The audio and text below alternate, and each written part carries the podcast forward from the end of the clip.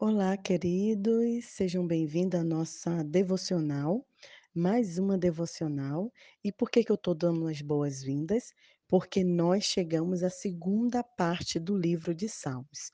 Como já mencionado lá na primeira devocional, Salmos é um livro que é dividido em cinco partes. E nós chegamos na segunda parte, que vai do capítulo 42 ao capítulo 72. Então, Continue conosco, se aprofundando nas maravilhas que Deus tem para falar conosco através das orações e das canções. Sim, Salmos é um livro que foi escrito através das expressões dos, dos salmistas, o que eles estavam sentindo, o que eles desejavam expressar para o Senhor, tanto em oração e que se transformaram em cânticos. E muito curioso que hoje o capítulo 43, ele traz para a gente o mesmo versículo que tem no capítulo 42, eh, versículos 5 e 6. Ele diz assim: Por que estás abatida, ó minha alma? Por que te perturbas dentro de mim? Espere em Deus, pois ainda o louvarei, a Ele o meu auxílio e Deus meu. Deixa eu te fazer uma pergunta. Você já ouviu falar do Setembro Amarelo? Se você não estiver no Brasil, provavelmente não, porque Setembro Ma- Amarelo é um mês de conscientização, de combate à prevenção, né, pela prevenção contra o suicídio. Mas é uma campanha brasileira. Normalmente, querido, as pessoas que se suicidam, elas não querem tirar a sua vida. Elas não odeiam a si mesmas, mas elas querem matar a dor tão profunda que elas estão sentindo dentro da alma.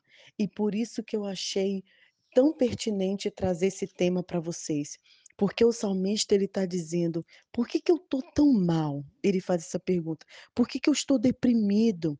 Por que, que a minha alma tem chorado tanto? Ele se questiona, sabe? Senhor, por quê? Quantos de nós, ou quantas pessoas próximas a nós adquiriram, têm a doença chamada depressão? Querido, depressão não é uma doença de frescura, não é uma doença por falta de Deus, não é uma doença porque a pessoa está fraco na fé. Depressão é uma doença física, de fato, que afeta o todos os hormônios, seus neurotransmissores, todo o seu corpo, sua mente, seu ânimo, seu estado de espírito. A pessoa deprimida, ela mesmo que ela queira, que ela deseje, consciente ali, ela não consegue sair daquela situação se ela não for tratada com medicamento, se ela não for para um médico especialista, para um psiquiatra, e se ela não fizer as terapias psicológicas. É lógico que nós sabemos que nós somos um ser integral. E como seres integrais, nós eh, sabemos que precisamos do nosso Deus. Aliás, Ele é o nosso único e primeiro socorro. Precisamos sim da fé para nos levantar. Inclusive, isso já é eh, dados científicos que a fé ela cura, mas mesmo assim, isso não tira, né, não impede a gente de buscar a ajuda profissional, pois Deus capacitou os homens para cuidar de nós. Quando estamos com a perna quebrada, quando a gente se machuca, a gente não ora e fica em casa. A gente ora e vai ao médico. A gente ora e toma o remédio. A gente ora e se conscientiza que precisamos o quê? Fazer fisioterapia para aquela perna voltar ao normal, fazer um tratamento intensivo, entre outras coisas. Nai, por que que você está trazendo esse tema? Porque setembro chegou. Estamos todos juntos no combate da dessa doença horrível, no combate do suicídio, que é um caminho quando a pessoa pensa que não há mais jeito, não há mais solução.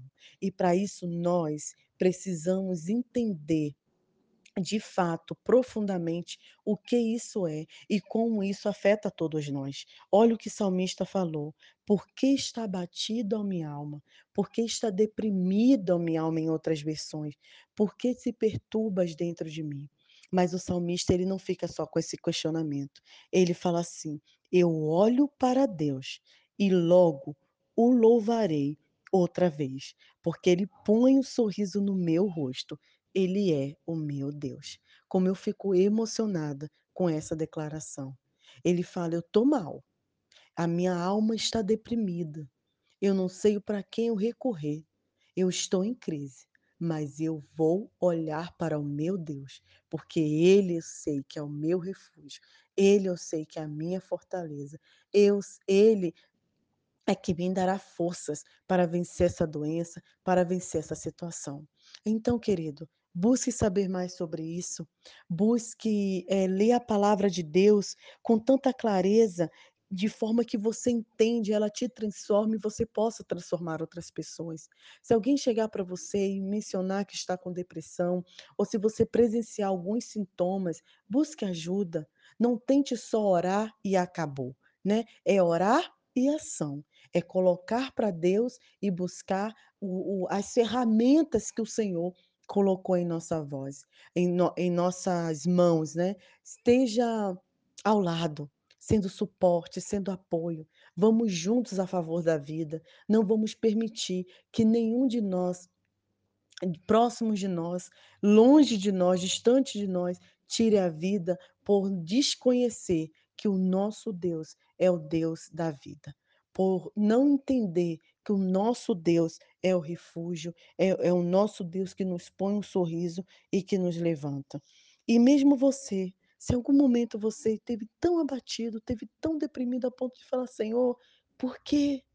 Senhor, o que está acontecendo?", olhe para Deus, busque a resposta em Deus, levante-se e Ele será o seu auxílio, a sua força, colocará um sorriso no seu rosto e te mostrará que Ele é o nosso Deus. Um excelente dia, uma excelente semana para todos nós, Nai Duarte, Moçambique.